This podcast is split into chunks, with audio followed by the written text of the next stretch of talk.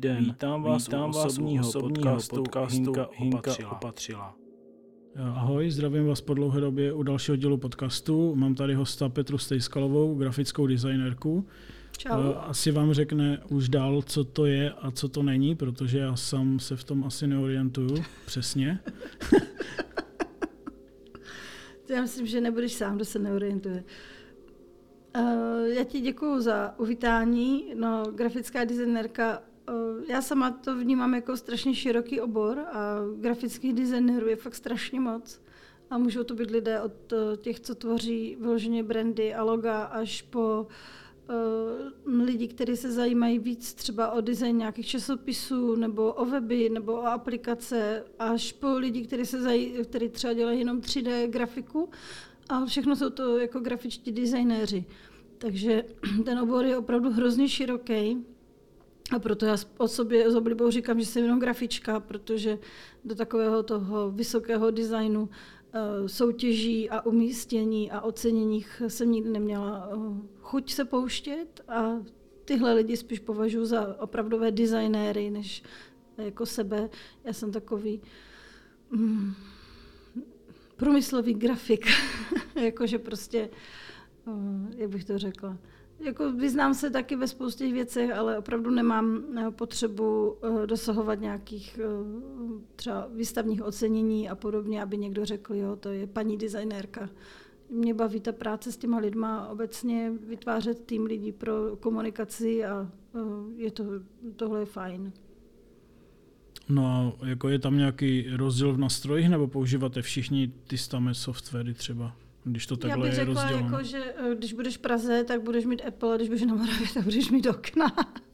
Jo, tak jako jo, to jo, já jsem si jako třeba ne. Nevím, jestli to všechno Adobe nebo každý... Já bych řekla, že převážná část používá Adobička, hodně teďka jde na povrch Affinity a všechny ty nižší programy vlastně, co se ale obrovským způsobem vyvíjí. Já sama jsem to teda ještě zatím neskoušela do hloubky, ale Affinity jsem si párkrát chytala, stejně jsem se vždycky vrátila k Adobičkám, ale možná je to i z toho důvodu, že prostě já jsem na nich vyrostla. No já jsem to teď po 11 letech vypnul konečně a Affinity mám teda už rok, takže jsem udělala takový roční jakoby přechod. A jako je to jinde úplně, to ne, že jsou nižší, ale jsou kvalitativně a jakoby bezdestruktivní práci jsou jinde, když se jako pořádně projdeš, co to umí. Takže to je jeden důvod, že jsou už dál a hlavně Adobe začalo v posledních letech strašně jako blbnout. Jako Adobe blbne s těma cenama, ale co se týče jako i tak práce, jako i software prostě blbne jako právě. Affinity a jejich celá další kolekce prostě pro to, co já dělám, absolutně není dostačující. Takže já vím, že toho umí hodně a posunuli se neskutečně, ale prostě pro mě to pořád není ten adekvátní nástroj, který by využila úplně ze vším. Ale vychází mi z toho, že prostě já tu kolekci Adobe používám spíš už úplně nativně, jako co všechno mám zapli zároveň. A já vlastně ani všechny ty ostatní jejich programy, co tam jsou, nepoužívám. Mně stačí 4 základní programy a je jenom škoda, že už to není krabice, kterou si můžeš koupit a zaplatit. A kvůli tomu jsem taky přemýšlela, že přendu prostě na všechno od Affinity. A teď jsem se vrátila k Adobe a jsem s ní spokojená.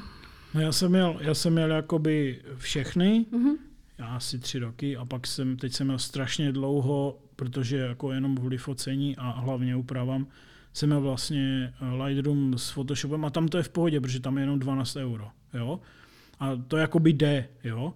A vlastně když to spočítáš, tak já jsem to třeba teď počítal a vyšlo mi to třeba na 40 000 za tu dobu, což ani není moc, protože to jako 330 tě to stojí za měsíc, ale když já nevím, fotíš, děláš nějaké obrazy jakoby z fotek, nebo to děláš i úpravy na weby v tom, že jo, věci různé, nebo i jako jiné náhledovky na socky a tak. Prostě. No ne, jakože to, jako samozřejmě se to zaplatí, jako tou prací, že jo, to je v pohodě, ale jde o to, že jako předtím, já nevím, 6 roků zpátky, to prostě, teď to blbne hodně, fakt oni to, hlavně jsou pozadu a blbne to dost. Jako v čem smyslu to blbne? No, prostě nestabilita, padá to. Mně se nestalo ani jedno, že mě to spadlo, ale fakt, že já nejedu v cloudu a já je obecně nemám ráda, já mám všechno na discích a cloud využívám absolutně minimálně, možná jenom pro otevření nějakých dalších písem. Ten software je vždycky v počítači, to jo. Ale že by mě to spadlo za nějaký, možná se nějak štěstí a možná jako to i zaťukám, jak no, ale to zakázal. Ale to je ten problém, protože ono to na každých... Na studiu jsme s tím nikdy neměli problém. Ono to na každých jakoby strojích jede různě a to je ten problém v podstatě. Mimo z toho jsou toho plné fora jako poslední roky, to se stačí. A to je vždycky, a je podle toho, jak... No ale to nebylo, to, já říkám, já jsem u nich byl 12-13 roků s celkem a z toho to blbne jenom poslední 3 roky. Jako celou dobu to právě bylo super, proto jsem jim platil i jako celou tu sadu, to jsem byl strašně spokojený. Ale hlavně, říkám, Affinity to předběhli, takže jsem se na to vybod, protože už mají jako i designera, i na foto, že jo, a vlastně už mají sadu programů, která je vlastně, dělá to stejné. A už jsem na to přišel prostě a tam máš tu pevnou cenu, která je úplně směšná, takže jsem říkal dobrý. A teď jsem to teda konečně vypnul. No a teď se uvidí. Jako vrátit se do plánu můžeš kdykoliv. Určitě, jo? Ale fakt, že já jsem takový ty problémy, které obecně lidi kritizují, neměla šanci zažít. Nic se nestaly. No. Ale Affinity jsem si fakt jako taky nainstalovala, jsem si jednou tu verzi koupila.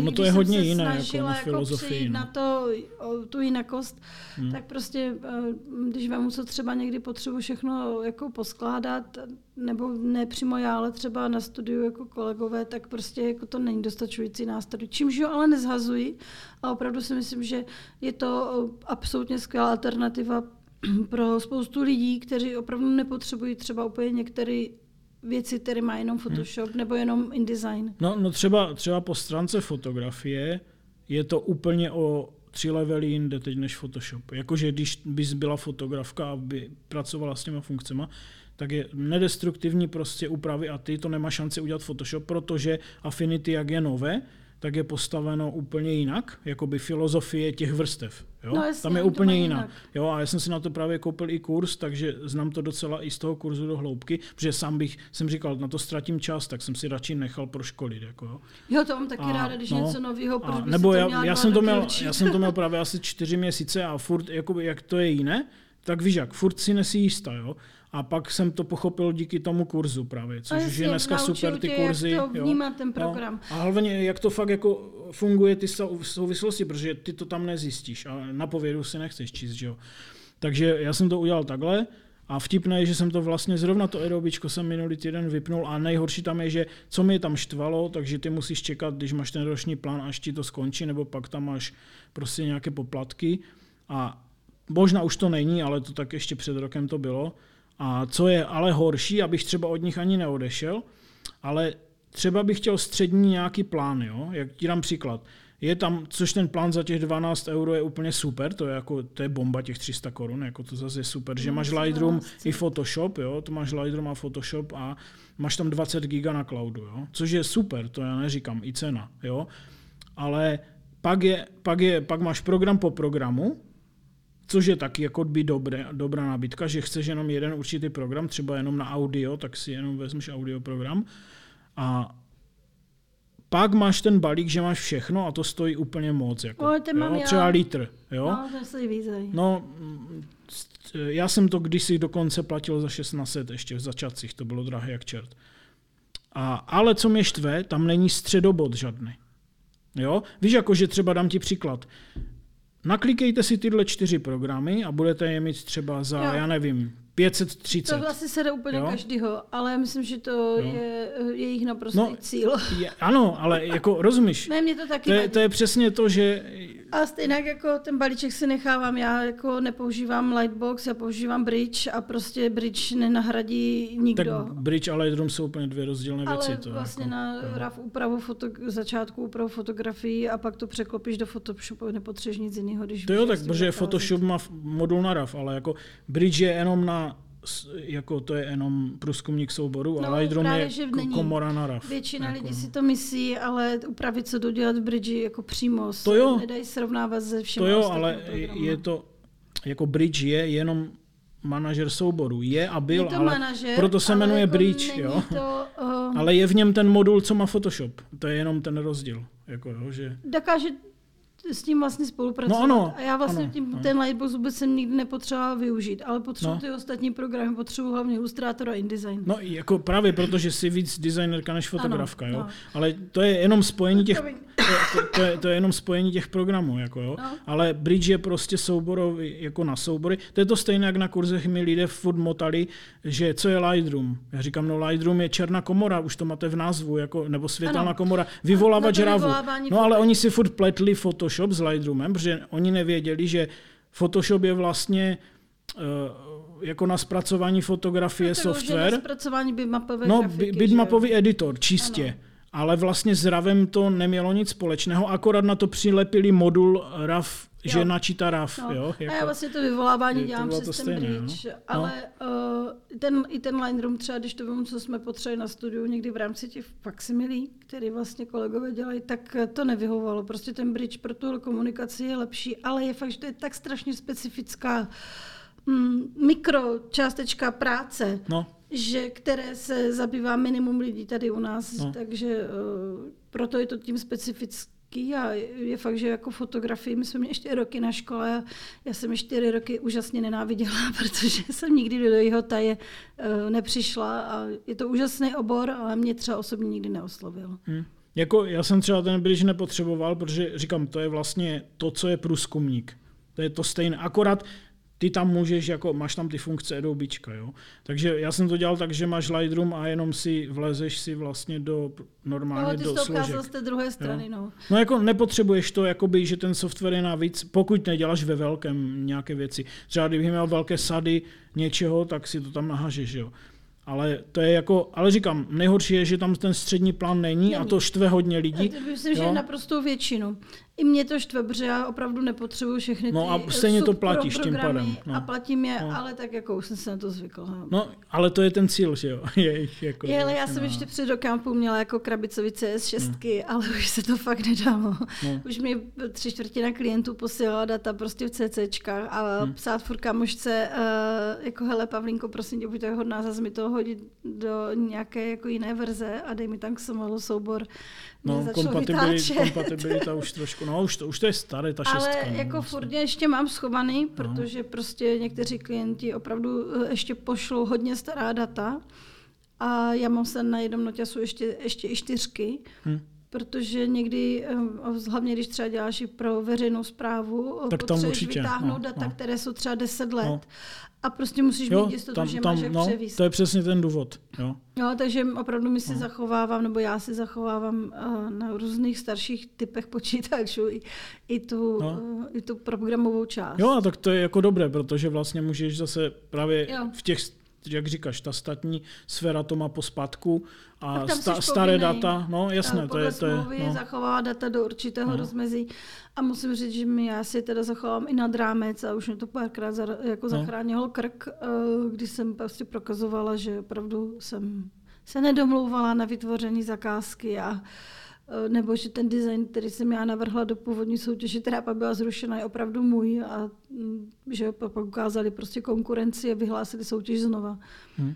Ale jsou to zajímavé zkušenosti a musím říct, že i když je ta práce těžká, to je mě práce pro veřejnou správu v oblasti cestovního ruchu hrozně baví, protože je fajn pozorovat, jak pak ti turisté ty materiály využívají a sledovat, jestli se jim využívají dobře a jestli se s nima dobře pracuje. Ale oproti tomu právě mě lákají weby, protože když děláš materiál pro, já nevím, Poláky o kulturních třeba církevních památkách, protože to je hodně pro ně jako zajímavý cíl, tak vlastně ty máš jako klienta toho zadavatele, i když cílová skupina je pro tebe vlastně neochytaný člověk.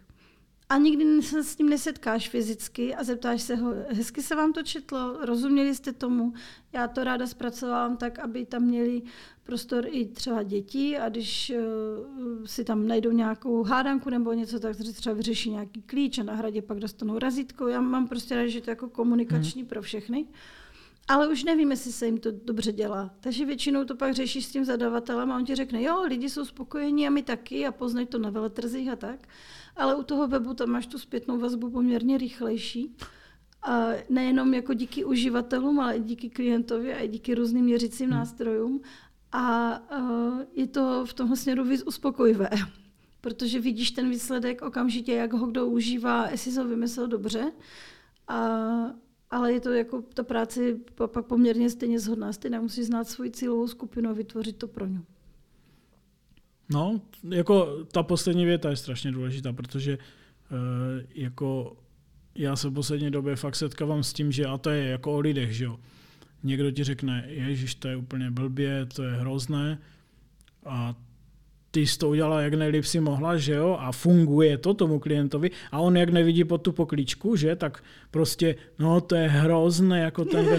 A já říkám, ale tak víte výkon, znáte cíle, víte, co to dělá na pozadí, víte kulové a jako soudíte, že jo, protože ten klient má z toho třeba úplně kupu peněz, funguje to, jakoby má to na tu cílovku ten vliv a může tam být, já nevím, když jsi si třeba viděla, jestli znáš Foodshop třeba, ten e-shop s botama, jo. Tak to nové logo, jak jim udělali, že tam jsou nám takové ty čáry přesto, tak to byl taky podobný příklad, že jako prostě udělali tam jenom takhle čáry tuškou jakoby udělali jenom, Foodshop, jo, když si to najdeš. Já si to budu muset najít. No, to je jako, to se schválně podívej, ještě, že máme dneska přístup na internet vždycky tak rychle, to se můžeme přímo live podívat. A taky to jako strašný jako hejt na to bylo a ve finále prostě je to moderní jako pěkné logo, kdy oni s tou čarou pracují, že to je v pohybu ta čára, jo. A teď a někdo řekne, a půlka republiky ti řekne, je to hruza a druhá. Myslíš tohle? Jo, to mě bavilo. No, já mám ráda tady takový jako... Ale víš, jako to rozdělení těch pohledů, myslím, jako, že někdo to nechápe, někomu se to nelíbí a někdo pak řekne, pak když to vidíš v těch animacích, když oni s tím začnou, protože s logem se pracuje. Protože nevidíš, co je ten brand. No přesně. To já vždycky úplně hrozně nesnáším, když je nějaká soutěž a teď se fakt jako snaží Czech Design jet, bych řekla, na hodně špičkové úrovni, že opravdu osloví vždycky na danou cílovou skupinu určité grafiky, u kterých ví, že je pravděpodobnost, že to zvládnou, to zadání, což je naprosto v pořádku. Ale řekla bych, že trošku pokulhávají potom za prezentaci, abych si možná představila trošku jinak. Ale jde o to, že laická veřejnost potom vidí jenom to, že je někde tečka. Jo, nebo barevný čudlík a do toho slovo, já nevím, stůl. A už vůbec nevidí kolem tu kupu práce, tu cestu vytvoření toho designu, toho loga a včetně design manuálu. Teď si jenom přečtou, že to stojí 600 000. No, jasně. Budou nadávat, že za to nejsou chodníky, ale prostě vůbec netuší, kolikrát za tím, co všechno může být. Ono opravdu se zatím neskrývá pak to, že je design manuál, ale ti lidé vytvoří layouty na všechny možné a nemožné tiskoviny. No. Je na tom třeba rok a půl práce, dělají na to šablony.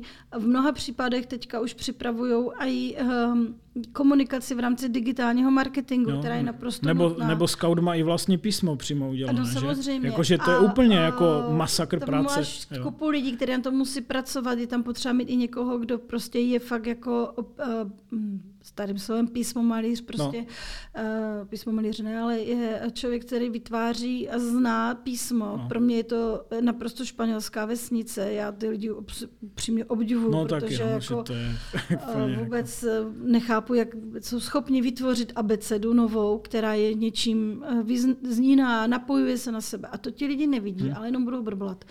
A nebo ti vemou web, dají ho kámošovi a řekne, hele, ale mně se nelíbí ta hlavička. A najednou je celá práce v prdeli.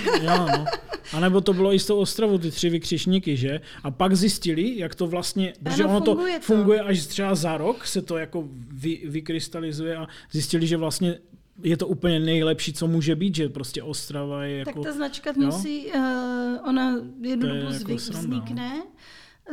To je fakt jak v těhotenství, ona nejdřív jako vzniká, teď ty vlastně ani nevíš, že se ti to povede a co z toho vyleze, ale jenom doufáš, že to bude fajn. Pak jako máš to představení a jsi po těch porodních bolestech a teďka jako co, je to vlastně úplně nové logo, musí se ten brand zajet, musí ta komunikace fungovat a v neposlední řadě, i když to všechno uděláš dobře, tak ten klient, a jsou to třeba města, s tím musí umět dobře pracovat. No, to je další věc. Pak otázka, jak ty jsi to nachystal, ale můžeš to nachystat sebelíp dobře a pak tam přijde nějaký nímant a prostě ti to logo nedodrží ty mezery a nedodrží ti nic a všichni budou brblat. No. A to si myslím, že ty musíš znát i ze své praxe, když děláš vlastně weby nějakým takovým způsobem. To je stejné, podobné. Komunikace s těma lidma, prostě můžeš jim to nastavit, jak chceš a oni stejně budou hrejpat a proto já se třeba nepouštím moc do jako velkých projektů nebo velkých webů. Já mám ráda, když toho klienta mám jako rodině pod křídlem a komunikuju s ním, sednu si a opravdu chci, aby on byl celou dobu v pohodě a spokojený, protože pak se prostě všem líp pracuje. Já z toho sice nemám takový jako peněžní vejvár, ale ta práce mě baví a ti lidé jsou spokojení. No, tak a to je musíš prostě mít nejlepší super v sobě jako srovnaná, no jasná, no. Jako my spíš děláme tím stylem, že a teď jako ať si každý o tom myslí, co chce, ale prostě výsledky to má jako jo. My děláme spíš tím stylem, že to jako z profesní stránky diktujeme. Protože ten člověk tomu prostě nerozumí. Ale musíš mít klienta, který právě ti důvěřuje, že jo. Protože jako, když ti nedůvěřuje, tak asi znáš možná z x jako různých variant, kdy prostě on ti do toho a toto ne a tak to chci a tak to ale nefunguje. Že jo? Protože my už děláme prostě nabídku tak, že takhle to jako vidíme, můžete do toho něco k tomu se říct, my to zakomponujeme, ale vlastně nesmíte porušit tyhle pravidla, protože to má pravidla a když je porušíte, tak si pokazíte brand, pokazíte si prostě, já nevím, mobilní verzi webu, pokazíte si meníčko, nebude fungovat, něco prostě se pokazí a vlastně hodíte klacek pod nohy tomu navštěvníkovi. A ještě ti pak budu omocovat o hlavu, že jsi to udělal blbě. No a někdo další z kolegů zase pak řekne, co to je, jako jo.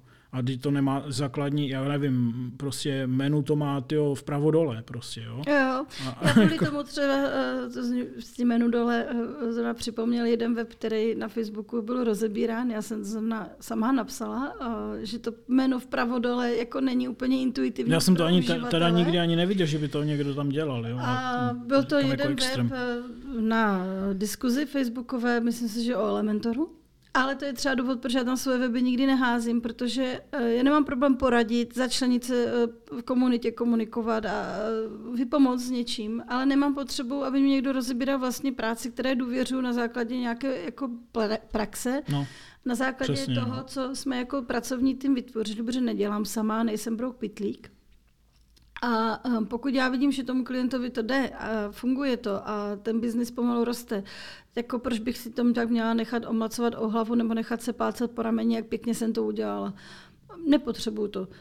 Ale chápu... Tak tam jde jenom o to promo, jakože někdo to uvidí to a objedná si na... To je jenom to promo. Jo, jako to placání si myslím, tam má málo kdo, anebo ti začátečníci, že tam ještě... Pro ty začátečníky je to skvělá věc. Ale to promo je dobré pro každého, že jo? To je, tam opravdu, když se strefí a komunikují dobře, tak si myslím, že ta komunita jako i WordPressu, i Elementoru si dokáže dobře poradit a to je další věc, která mě na tom baví, což je vlastně tvoje zásluha, i protože spravuješ tu facebookovou skupinu, že jo? No, spravuju.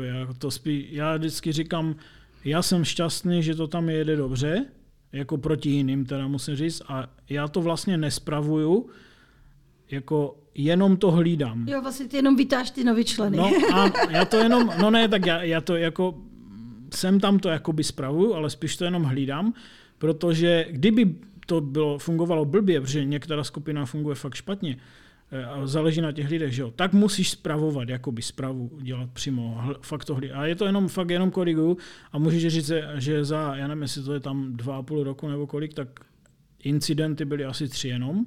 Ne, myslím, že to je bezva jako... No a blokovaný byl jenom jeden člověk a ten je už známý všude po ČR, že to byl podvodník, takže ten je tam blokovaný. A 2krát jsem dával jenom jakoby schvalovat příspěvky na, jakože na měsíc, že píšete tam fakt kraviny, to tam prostě nepište, protože můžu, tečka. A ani dokonce to nevyužili, protože oni zrovna ten měsíc ani nic nepřidali, tak to ani nezjistili, že to mají blokované. Jo?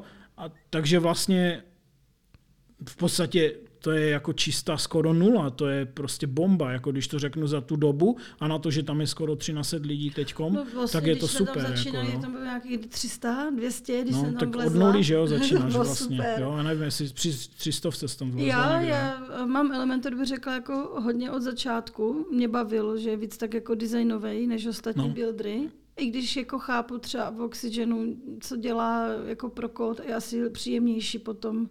Ale mě prostě ten Elementor fakt víc baví. No já jsem, zrovna včera jsem si zase dělal testy a už jsem jako takhle.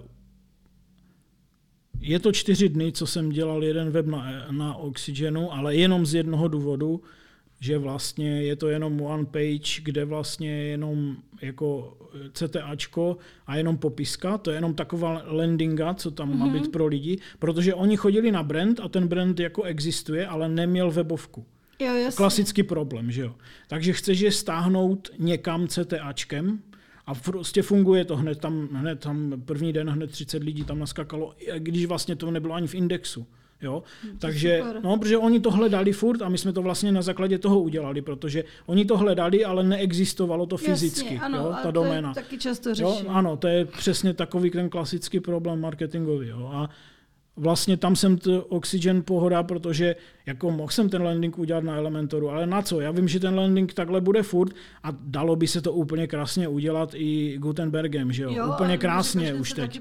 No, brutálně a v 5.8 za měsíc. Včera jsem se díval na video v 5.8 na Gutenberg a to jako brutalita, tam už bude úplně všechno. Jo, tam jako 99% věcí uděláš. Super. Jo, to fakt to jako super. Dobrý. Jo, to... No, jak jsi mluvil o tom indexaci, tak já jako zjišťuju, že prostě indexace je zase zásadní stále problém. Já mě prostě furt nezapíná. Já bych se za poslední 2 roky nebo nějak tak měla minimálně jako 4 klienty fakt s velkým krásným webem, ze který dali ale podle mě šílený prachy. A prostě teď si lámali hlavou, jako proč jim ten obchod nejde. A platili si reklamu na Faceu. A to vím, že třeba toho člověka, co jim ten digitální marketing dělal, měli jako kvalitního. A jako byly tam nějaké prokliky a nákupy, ale pořád tam nebyl jako ten... organický vstup na ten web. Protože to nešlo. No, a já říkám, kluci, ale jako vy to nemáte indexovaný. Ale tak jsme to třeba v jednom případě využili a ten web kompletně opravili. Přeházela jsem jim tam nějaký design a tak. Protože tím, že nebyl indexovaný, tak jsme vlastně furt děli od nuly. Jo, že jo? Jo. Takže doufám, že teďka... musím říct, že to jejich programátor vzal opravdu dobře, moji nahozenou grafiku, což se mi teď párkrát stalo, že to nešlo s jinými programátory a doufám, že jim to bude fungovat, ale pořád je to vlastně úplně nový web, i když oni ho měli venku půl roku, ale díky té indexaci nikde není. A jsem zvědavá, jako, jaký tam pak budou konverze. No, mě na tom indexu zaráží vždycky jedna věc, protože se to stalo víckrát. Jo? Vždycky jsem jim tak na to přišel, že prostě někde to je vypnuté nebo něco, prostě nový index tam byl. A říkám, já nechápu to, že neurčí se jeden člověk a v jednom blbém checklistu, ať si to tam dají, že to zkontrolujou, že? Vlastně. Přitom taková kravina. Dneska na checklisty je 1 milion aplikací, že jo? Ať si to tam prostě dá. Přitom taková jedno a přitom tak strašně důležitá věc, že vlastně pak nejsi na internetu v podstatě. Jo, tak si hájím, jo? Máš investice jak blázen. Ale jako... viděl jsem to i u projektu, kde to fakt třeba bylo půl roku jako a půl roku oni a furt a co si a že to nenapadlo třeba, co bylo vtipné, ani ty markeťáky další. Třeba se vystřídali 4 a třeba se i stalo, že oni na ně byli naštvaní a vůli tomu a přitom oni, jako teď je otázka, co si o tom myslíš ty? Myslíš si, že měl by jako mít trošku přesah, třeba dám příklad, jo, dělá pipisička, měl by mít přesah a měl by jenom si otevřít kód a podívat se, jestli tam je no index, což je vteřina, anebo prostě už jako já dělám pipisička a prostě měl to někdo zkontrolovat. Co si o tom myslíš? Jako já si myslím, že ten přesah je dobrý, obecně určitě. Je výborný, ale nemůžeš ho vyžadovat. No, taky bych to tak řekl. A já bych řekla, že jako ve většině případů to zapomenou ti ajťáci a markeťáci ani neví, že WordPress, pokud se bavíme o WordPressových webech, obecně, prostě vůbec nemá zapínátko neindexovat a indexovat. Takže já, jako když už se dostanu nějakému projektu jako zpětně, že mě požádají jako designera o nějaký jako výpomoc, ať už třeba, že to chcou nově úplně, anebo že jim to nevyhovuje a chcou pomoct napravit chyby, tak první jdu do indexace, protože už ve většině případů není zapnutá, ale já mám třeba výbornou markeťačku a ona sama netušila, že to tam je a přitom s WordPressem si umí jako nasadit GTAčka a podobné věci, ale jí nenapadá, že by ten profesionál z té strany toho programátora to neudělal. Takže nemají potřebu to kontrolovat. Přesně. No. Že podle něj je něco tak primárního, co prostě že jako nemůže být nenastaven. To určitě zapli. Jako, jo. Pardon. Jo, takže já sama třeba jako designer mám hrozně ráda ten přesah, protože se mi potom jak s programátorama, tak s kodérama komunikuje líp. Oni zaprvé vidí, že když mi řeknou, co je header nebo H1, že tuším, o čem mluví. Ale ta práce je pak příjemnější celkově, protože prostě není to, jak kdyby jedna krabice prázdná, pak předá data, druhá krabice a mezi ní jako je vzduchoprázdno. Prostě pro mě je ten přesah důležitý, aby každý věděl, co ten z toho týmu má na starost, ale i jak ta jeho práce funguje. No, my jsme to vyřešili tak, že jsme zavedli pravidla, že se kontrolujeme do kříže. Mm-hmm. A funguje to jako dobře. Akorát se jako nesmí se na to vykašlat. Furt se musíme kontrolovat. Jo, a prostě si napíšem, jako asi si zapomněl tohle, nebo asi a zase přijde z druhé strany, asi si zapomněl tohle. A je to dobré, protože to máš 4 oči, že jo, furt lepší jak 2, jo. Jakože takhle, furt je to těží z toho klient, že jo, vlastně, protože on nemá tolik chyb. Jo. To máš jak u korektury jazykových tiskovin a ozvlášť problém je to u knižních titulů. Teď nemyslím jako beletry, ale opravdu třeba jako katalogy k výstavám, kde prostě máš latinské názvy obrazů, a názvy obecně a jména, a popisky, a archivály, jako je tam toho mrtě.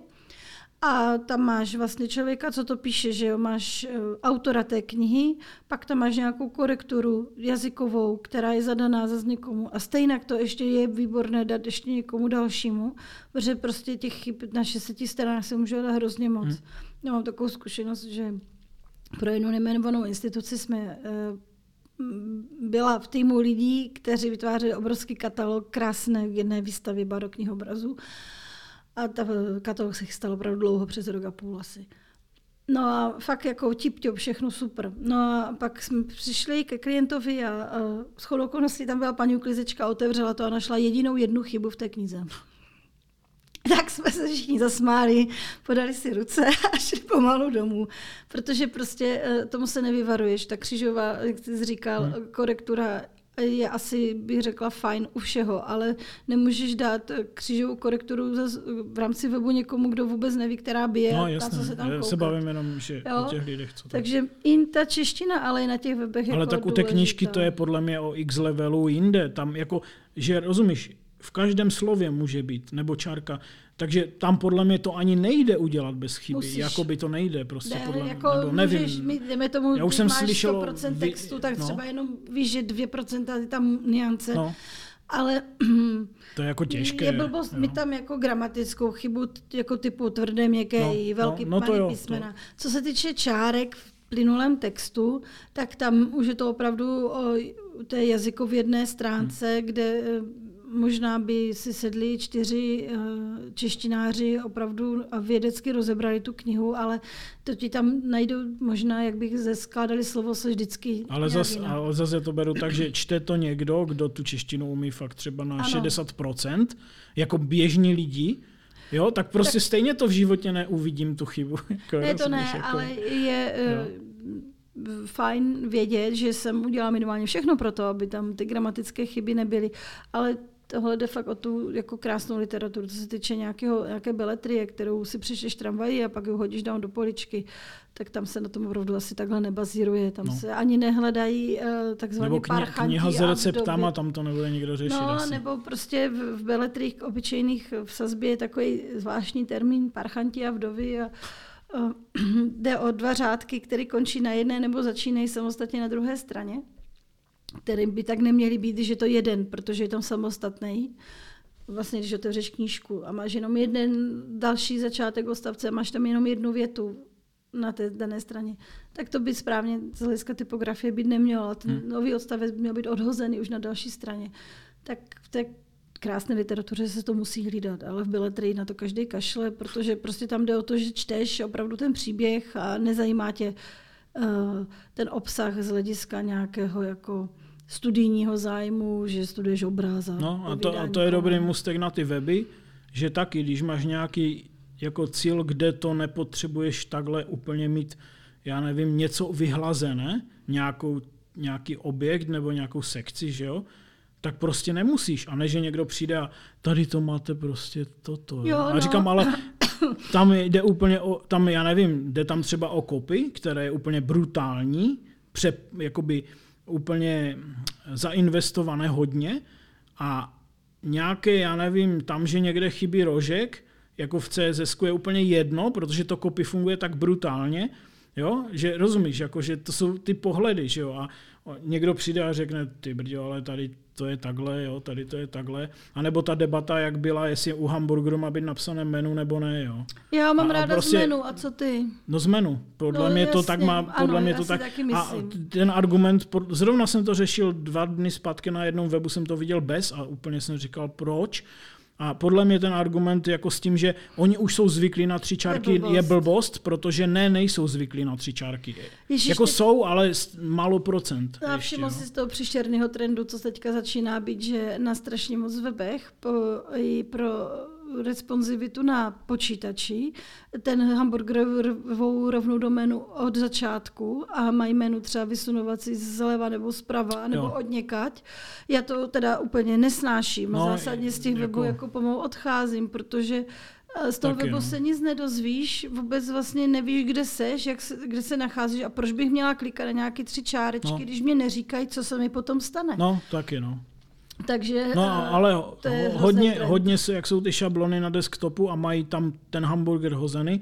Jako já chápu, že to jsou nějaké, třeba viděl jsem to u těch soutěžních webů designových, ale doprčic to není praktický web pro uživatele. No, to prostě, to jako ne. A já zase razím tu cestu, že úplně trápné klasické menu, že máš jenom semantické, jak je podle HTML5, prostě klasika, odkazy jenom v řádku, tak prostě furt bude 100% funkčnější, jo, než nějaký takový paskvil, že to prostě tam, a ještě ti tam dá animaci 10 prostě, jo. No a bude mu to blikáda, pak tam projede kulička. A pak přijdeš na Facebook a nejmenovaná odbornice ti řekne, že prostě jak ona to má super, ale u hamburgeru nemá ani menu. Jo, takže prostě... Ne, tohle nemám ráda. Ale asi jsem možná v tom stará konzerva, ale já si myslím, že v dnešní době, kdy máš možnost vyřešit přístupnost toho webu pro klienta opravdu dobře i s důsledkem na hezký design, je absolutně nevhodné se na to vysrat a neudělat to. Já jsem teď viděla odehnán moc hezký web, ale mělo tam tak strašně moc málo kontrastních prvků. Všechno bylo v šedých a jemně hnědých tónech.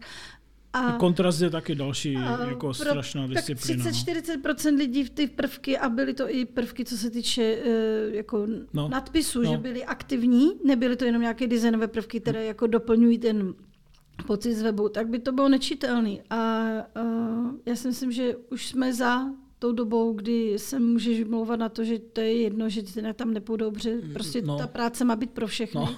A měl by si zdat práci, aby byla hezká a kvalitní, tak aby prostě všichni si mohli ty informace přečíst a využít je. A jinak já kolikrát jdu i za hranu,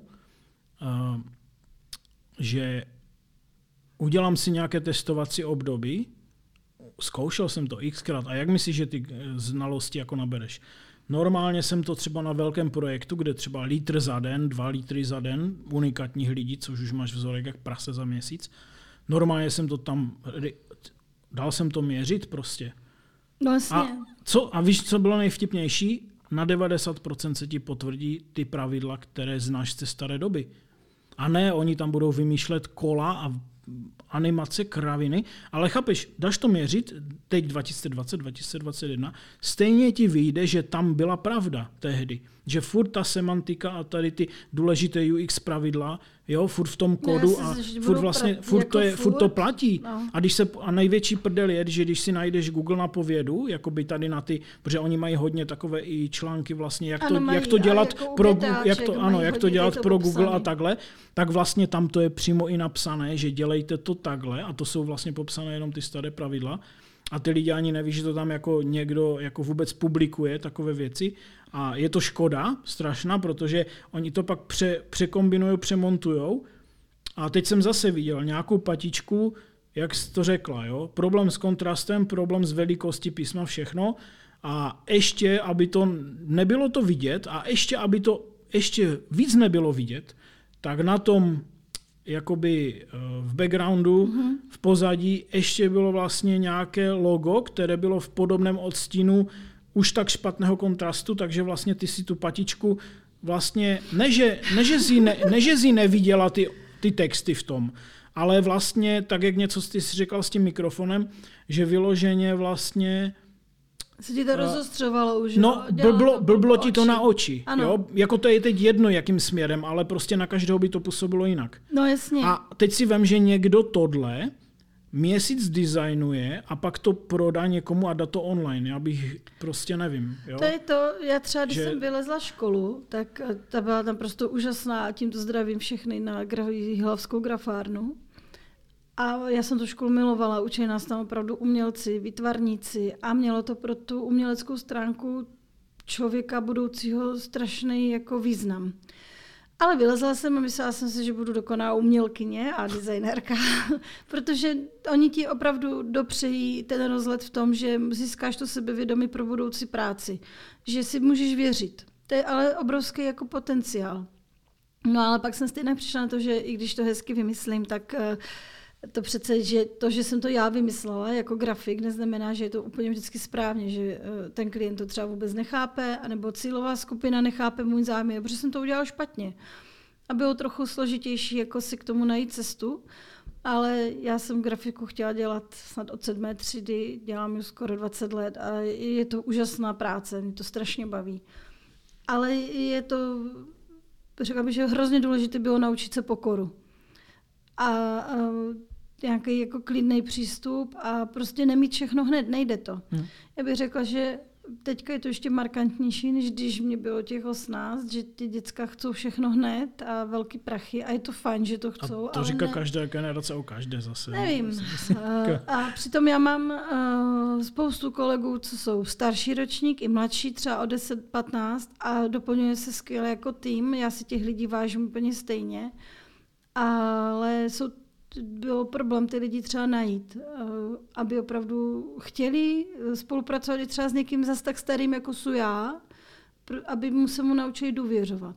Prostě zase to o té komunikaci. No, no ale to je právě to, co se mi líbí na webech, že to je dokonce doporučené, že jo, Googlem, že ty tomu máš měnit a zkoušet. No jasně. Ale to je právě ta nejhorší varianta, že lidi udělají, jako pustí to ven a už na to nešáhnou 3 roky.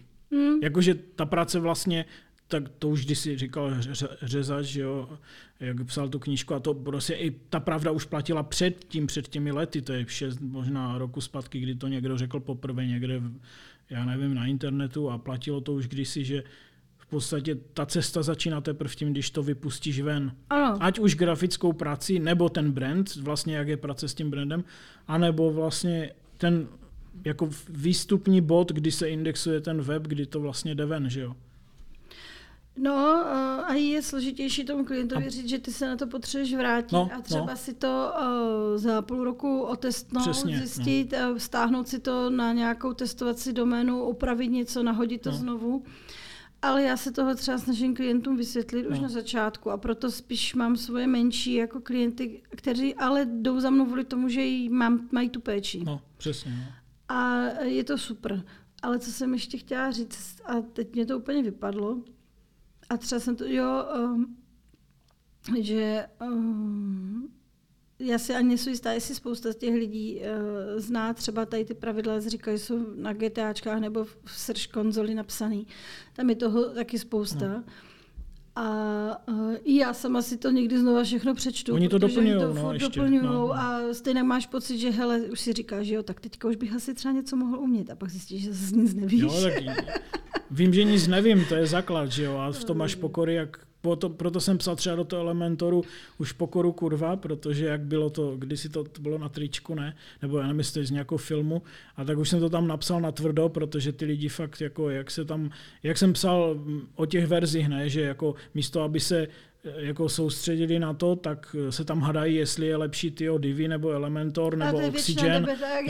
Ale no jasně, ale tak jako já jsem to už musel napsat ven, protože to je jako úplně zbytečně. Přitom stejně všechny ty projekty, já mám teda mix, jo, vlastně i... Děláš na všem. No, historicky, protože vždycky se něčeho se držíš víc, ale jak říkám, třeba teď jsem dělal Oxygen a není to tak, že bych furt dělal Elementor nebo něco vlastně. Prostě, jo. A furt prostě nějak s tím pracuješ a taky, nebo byl jsem na Divi předtím, jo. Úplně do mrtě jsem to znal, prostě všechny ty verze. Teď mi zůstaly weby na Divi, takže furt to vlastně znám a musím zase furt ty novinky řešit. Že jo? Takže, no a pořád se musíš držet, takže vlastně ještě se ti to rozvíjí, protože tím znáš těch platform víc. Jo? Teď na Oxygenu děláš různé věci, zkoušíš zase, jo? A je to jedno s druhým. A do toho se ti doplňuje ten WordPress jako verzi, tak si ještě si můžeš do toho hodit jako Gutenberg pěkně a zkoušet si. Takže je toho hodně ve finále. Tak, a všechno, když to vezmeš pak marketingově a funguje to a ty cíle plníš, tak je to úplně jedno. Jo, a nebo takové ty jako základní věci, že na polmalém webu nemůžeš mít jako prodeje, naprosta kravina samozřejmě, jo. Ano, snižuje se konverzní poměr, to ano, to jako platí, ale to, že nemáš prodeje kraviny, já mám tolik klientů, kteří jako jsou ve frontě, když to tak řeknu, a nemají to vůbec v dobrém stavu a jedou takové pecky 100 000 za měsíc. A jenom o tom, co tam je, že jo, na tom webu. Jo, takže to jsou takové jako mýty vždycky. Shodou okolností teď pomáhám jednomu klientovi nastavit e-shop nově, ale s tím, jak tam všechno je, jsme se nakonec rozhodli ku podivu do úplně jiného prostředí. A koupili jsme krabici, jako e-shop rychle. A myslím si, že ta klientka s tím bude víc spokojená, když si furt rejpe do WordPressu, který si prostě zašitovává a vůbec ji nejede, a on opravdu nejede a bojí se tam pomalu udělat aktualizace. Ale zase je to o tom zjistit, co ten klient potřebuje a jak s tím potřebuje komunikovat a pro koho to je v té cílové skupině. Jo. Takže já třeba taky nedělám úplně vždycky jenom všechno na WordPressu a mám i klienty, pro který to prostě kreslím ručně. A je fakt, že třeba oni vyžadují, aby to bylo v Photoshopu, já bych to třeba raději udělala v nějakém příjemnějším programu, přímo pro tady tyhle věci, ale jsme tak na to zvyklí, mě to nevá. Tam je pak jenom otázka, jestli to ten programátor vždycky převezme dobře a teď se mi jednou stalo, že opravdu ta práce s tím programátorem byla hodně těžká a nakonec se to ukončilo a vůbec to nedopadlo dobře a nejhorší je, že v důsledku jsem za to snad mohla podle všech ještě já, protože jsem něco by vymyslela. No a naštěstí tam přišel nový programátor, který vlastně řekl, že ten můj návrh je úplně super a měl ho hotově za 3 dny, no, tak to bylo fajn. Ale to si dobře uzavřela to, co se tu bavíme zhruba 40 minut, že vlastně je to fakt o lidech celé. Jo. Jako to je přesně ono prostě. Jako já mám pracovní tým po celé republice a nemůžu říct, že jsou to moji lidi. My jsme si jak spíš sobě vlastně navzájem. No, já to mám stejně. My, ale jako, je to strašně fajn. Jo. Já říkám vždycky, že máme ten kruhový systém, že není ta pyramida, kdy někdo šefuje a řve a nadává, ale prostě máme kruh a všichni jsme jako, jak kdyby u ohně byla jednoho, jo, prostě, že... Je bez kytary, ale doufám. No a někdy to i s kytarou na livestreamu, jakože na videohovoru. Já ty kytarové věci u koho ne, sranda. Jako, jo, jasně, ne. Jakože dobrá parta, víš, jak se to říká. Ne, bez toho to nejde. A najít ty lidi k sobě, abyste si vyhovovali, je opravdu dlouhá cesta někdy. Ale jak jsi říkal o tom, že lidi to navrhnou třeba i blbě, tak já si myslím, že i to tím, a proto jsem tehdy mluvila o té škole, jenom jsem to pak nějak blbě zamluvila. Oni ne vždycky mají přístup k tomu klientovi, k té cílové skupině a k tomu testování na těch školách. Čímž bych ale nezatracovala to, že ten designér, který je čerstvý, nebo třeba i 5-6 let po škole, nemůže být dobrý, protože on jenom zase musí najít i tu komunikaci s tím programátorem a zjistit, že ty některé věci se musí dodržovat. A to, že to vymyslí a vypadá to designově, je to čistý a fakt pěkný, není ale jen všecko. Prostě není to jenom o tom designu. A proto já o sobě nerada říkám, že jsem úplně jenom designérka, protože já jsem spíš takový jako komunikační prvek mezi všema těma kolegama a klientem. Já to teda samozřejmě vytvořím a domluvíme se, jak to všechno uděláme. Ale já jako nejsem jenom čistý designér, já mám ten přesah jako větší do těch ostatních profesí a to je to, co mě to hrozně baví. A pak máš opravdu třeba ten knižní design a sazbu a DTPko, to je úplně další odvětví. A co se týče třeba typografie, tak ta na webech je diametrálně rozdílná a já třeba vždycky úplně žasnu, jak tam lidi cpou všechno jako do bloku na zarovnání levej i pravý praporek a má to rozpaly a teče to. Jo, takže bych řekla, že i v tomhle směru ty designéři se musí naučit pracovat s tím textem a ze vším na těch webech trošinku jinak, než jsou naučení z těch škol nebo ze svého pocitu, protože prostě ty weby fungují úplně jinak. A měli by mít ten přesah. Nicméně nejsem si jistá, jestli musí vědět, co je indexace. No jasně, to ne. Já jsem to bral spíš, jako, jak jsme se bavili vlastně předtím, že když to jsou marketáci, tak aspoň tady ten přesah by byl super, ale tak, jak jsi to řekla, jako nemusí to tak být. Ne, jo? Je to plus prostě, jo? Že třeba máte to zkontrolované, než to zapneme ty reklamy jako, nebo něco. No, jo? No jako není nic jednoduššího, než si dát jako do Google a zjistit, je to indexovaný, není. Ale je, jako to je, jak kdyby si šel koupit boty a neměli podrážku nebo vložku. Je to něco, co tě nenapadne, že by to nemělo mít. Ale co je nejvtipnější, že opačný problém je častější. Častější je, že oni to hodí index a dělají na tom rok. Takže vlastně zkazí si celý SERP prostě. A rozumím, že rok se to tam a testovací stránka a bez meta descriptionu a prostě a tohle je horší, teda já jsem se s tím setkal úplně v obraceném procentu, že vlastně byl ten index zapnutý a u jedné klientky dokonce jim to dělala nějaká americká firma, nechali jim to zaple a dělali jim tam totiž i nějaké jako hodně složité funkce a bylo tam prostě vygenerovaných jako desítky možná i stovky stránek jakoby nějakých těch testovacích a to bylo šilané, protože měli celý ten Google, celý ten brand prostě rozhozený. Jako. No byli, já jsem mi právě říkal, že to jako, že ať si jako to uvědomí, jaký to je dopad potom. Ano. No a zase, ty pak nevíš, kdy ten Google to smaže, takže někdy to má za týden, že jo, někdy ti to přejede a někdy to trvá i půl rok, než se to promaže. No ano, to i když zažádáš o odindexování. No ale furt trvá, jako trvá a ty nevíš kdy. Ano, no, takže my jsme to počítali a nějakých 7 měsíců, než se to pročistilo, pak už jakoby na ten čistý opravený web, ale to je jako šilané, si vem, že rok to bylo rozkopané, rok to bylo blbě, lidi to furt hledali, protože firma fungovala a plus ještě 7 měsíců to bylo špatně, takže vlastně skoro 2 roky prostě problém jakoby s identitou firmy. No jako, jasně, ale já jsem se taky tak vlastně setkala. Já jsem dělala rebrand jedné škole loni v listopadu a bylo to fakt taková jako rychlá práce. Ne, že by nekvalitní, ale prostě jak byla korona a všechno se měnilo, tak jsem se rozhodli vlastně přebudovat i web pro jinou komunikaci s těma dětskama, protože nešlo už jenom o web pro děti ve škole a studenty, ale spíš o ty, co chceme, aby v té škole šli studovat. A všechno jsme předělali na testovací doméně, pak to hodili vlastně na stávající doménu, to jsme vyčistili, všechno v pohodě a vem si, že teprve teďka před 2 měsícema mi LinkedIn, když tam nahodil URL a doménu té adresy, přestal načítat původní obrázek z toho webu, který se předělával. A prostě on ho měl někde zabranej ze strašně dávných nějakých dát na Google a i když bylo už všechno zaindexované, nový a všechno se dohledalo, tak teprve teďka někdy v květnu mi to prostě LinkedIn, ten úvodní obrázek, bral ten správnej. A to jsem jim psala i na podporu a oni, že prostě to tak jako mají a musím počkat, než se to opravdu prostě úplně celé přehodí. A zase, pak jsem se setkala ještě s jedním klientem a ten zase miluje LinkedIn. Já nevím, jestli to vyslovuju správně, aby pravdu řekla. Jo. A teďka si najal někoho, aby jim na něm zadělal placenou reklamu. A teď ti kluci zjistili, že ten web, co je, se jim vůbec nelíbí.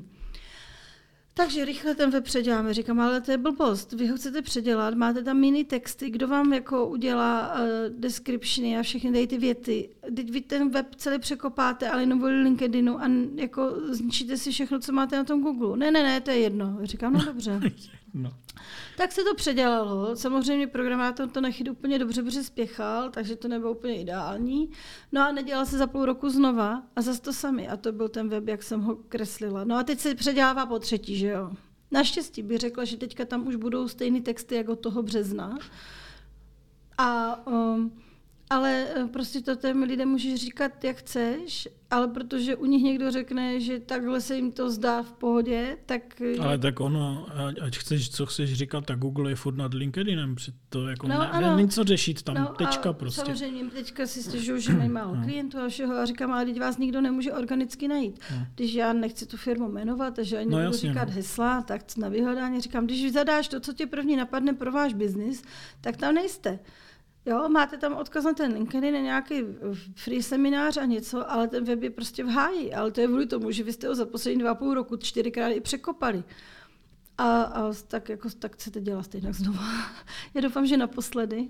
A já bych jim hrozně přála, aby jim fungoval, protože ti lidi, kteří tam pod tím pracují, jsou strašně primá a snaží se. Jenom prostě ten projekt jim takhle furt stagnuje vůli těm překopávkám. Máš dobrý čas? Tak záleží, jestli máš ještě ty čas. Jo, myslím, že ještě bychom si mohli dát jeden čaj. No. A říkám, je to celé takové o lidech. No, já bych to tento podcast asi ukončil, protože jsme na hodině. A aha, fakt? To tak rychle uteklo s tebou? Ono totiž jde o to, že já jsem se jako trochu jsem si dělal průzkum a většině lidí vyhovuje těch 45 minut. No, tak to už nebudem přetahovat. No, já totiž mám rád i ty dlouhé. Třeba i na YouTube, jak máš videokasty, že třeba jsou 2hodinové ty hloubkové rozhovory. Mm-hmm. Já to mám rád, já osobně. Ale jako většina dat analyticky říká, že 3/4 hodina je ideál. No jasně. Jo? Takže já jsem se toho snažil držet, protože ty první třeba díly, co mám, tak jsou jako myslím i 2 hodiny, 3 možná. A takže to je jako jenom takový boční důvod, ale pak to dělám tak, že klidně to vypnu a můžu nahrávat znova a je to další díl. Jakoby je to do foroty prostě další díl. Myslím, že 45 minut je vůli tomu, že školní hodina je 45 minut a znají to od dětství. To taky, vlastně to jsem na to četl pěkný článek jeden, to je jedna věc, ale to, jako to bylo malé procento, ale jako je to o tom, že prostě ta doba do té hoďky, jako obecně, i když děláš třeba videa, to se netýká jenom audia, do té hoďky je to takové, že, teď ti to řeknu tak jako velice hrubě, ale že když ty si sedneš jako k mobilu nebo k počítači, tak si většinou řekneš, hodinu si udělám čas. Jo, jasně, jo, že jako, ti to nekrade čas podle tebe ještě. Podle tebe ne, ty si řekl, jakoby, že obecně... Je to jenom 45 minut. Ano, že obecně si takhle, jako ještě to řeknu jinak, jako do hodiny. Jo. Jako ten vliv psychologicky, jakože do hodiny. Ale když si řekneš 1,5 hodiny, tak už si říkáš 1,5 hodiny, jako... anebo už mi tam leze nějaká schůzka, už to je, víš, jasně, jak... za 1,5 hodiny dojedeš přes půlku republiky. Takže jakoby ta do hodiny zní ještě líp než hodina vlastně. Jo? Tak tím pádem to stopně, to zní dobře. Takže já myslím, že se shodneme na tom, že to je o lidech, teda to by byl takový point za celou tu hodinu. Že to je fakt o těch lidech a není to o systému dneska už. A jakoby, že používáš různé platformy na různé věci, různé softwary, vys i to Affinity, Photoshop. Ne, myslím, že to se fakt vyrovná. Prostě, je o to, jak ten nástroj používáš, jak myslíš a jak chceš, aby ta tvá práce vypadala. No. A je vlastně úplně jedno, jestli to máš Sketch, Apple, na Sketchi jsem taky kdysi dělal, ty brďo, to byly časy. Důležitý je ten výsledek a bych řekla, že nejdůležitější je to, jestli ta cílová skupina to pak umí dobře užívat a vrátí se a tím pádem investice klienta se mu vyplatí. Jo, a jinak mám vzkaz opravdu pro všechny. Nehejtujte ty weby, ve smyslu cílovky, jakoby ve smyslu celku, protože nevíte ty data, nevíte ty podklady, nevíte ty cílovky, nevíte, jestli to plní výkon toho majitele, jestli za to podhoubí zatím generuje peníze. Maximálně, co můžete hejtit, tak je, že někdo úplně zkazí ty designové pravidla základní, co jsme se bavili. To si myslím, že můžete hejtit. Ale jestli chcete hejtit obecně ten celý web, tak to podle mě je nesmysl totální, to nikdo nemá smysl jako řešit, protože vy nevíte, jestli ten web funguje nebo ne. Tak, jak byly kdysi ty případy, že byly nejhnusnější web a prodával, když to převedu do extrému. Čínský funguje furt dnes, a jako tady ty případy. Jo? Takže vůbec, jako, to je taková dobrá rada pro středně pokročilá začátečníky, prostě nedělejte to a spíš se zeptejte, než začnete do toho rypat, jestli to plní cíle a tak, a pak je to otázka, jestli ten člověk si to vymyslí, anebo vám řekne pravdu, že to prostě vydělává, funguje. A vždycky cíl webu nemusí být výdělečný, to je taky další věc. Takže bacha na to a tím bych to ukončil. Jsme na krásných 60 minutách. Aha, tak já děkuju za pozvání. Jo, doufám, že ti neodradím další posluchače. Ne, tak já jsem teď právě další dobu nenahrával díl. Korona vidle a jedno s druhým. Mám seznam lidí schválených, co mají přijít na díl, ale prostě teď se to nějak nesešlo a bylo plno práce ještě. Takže teď byla hodně velká mezera, takže teď zase je dobré, že bude hodinová porce po mezeře. Jo. Super. Tak. Takže se mějte pěkně a na dalším díle se uvidíme, zase uslyšíme. Ahoj. Ahoj.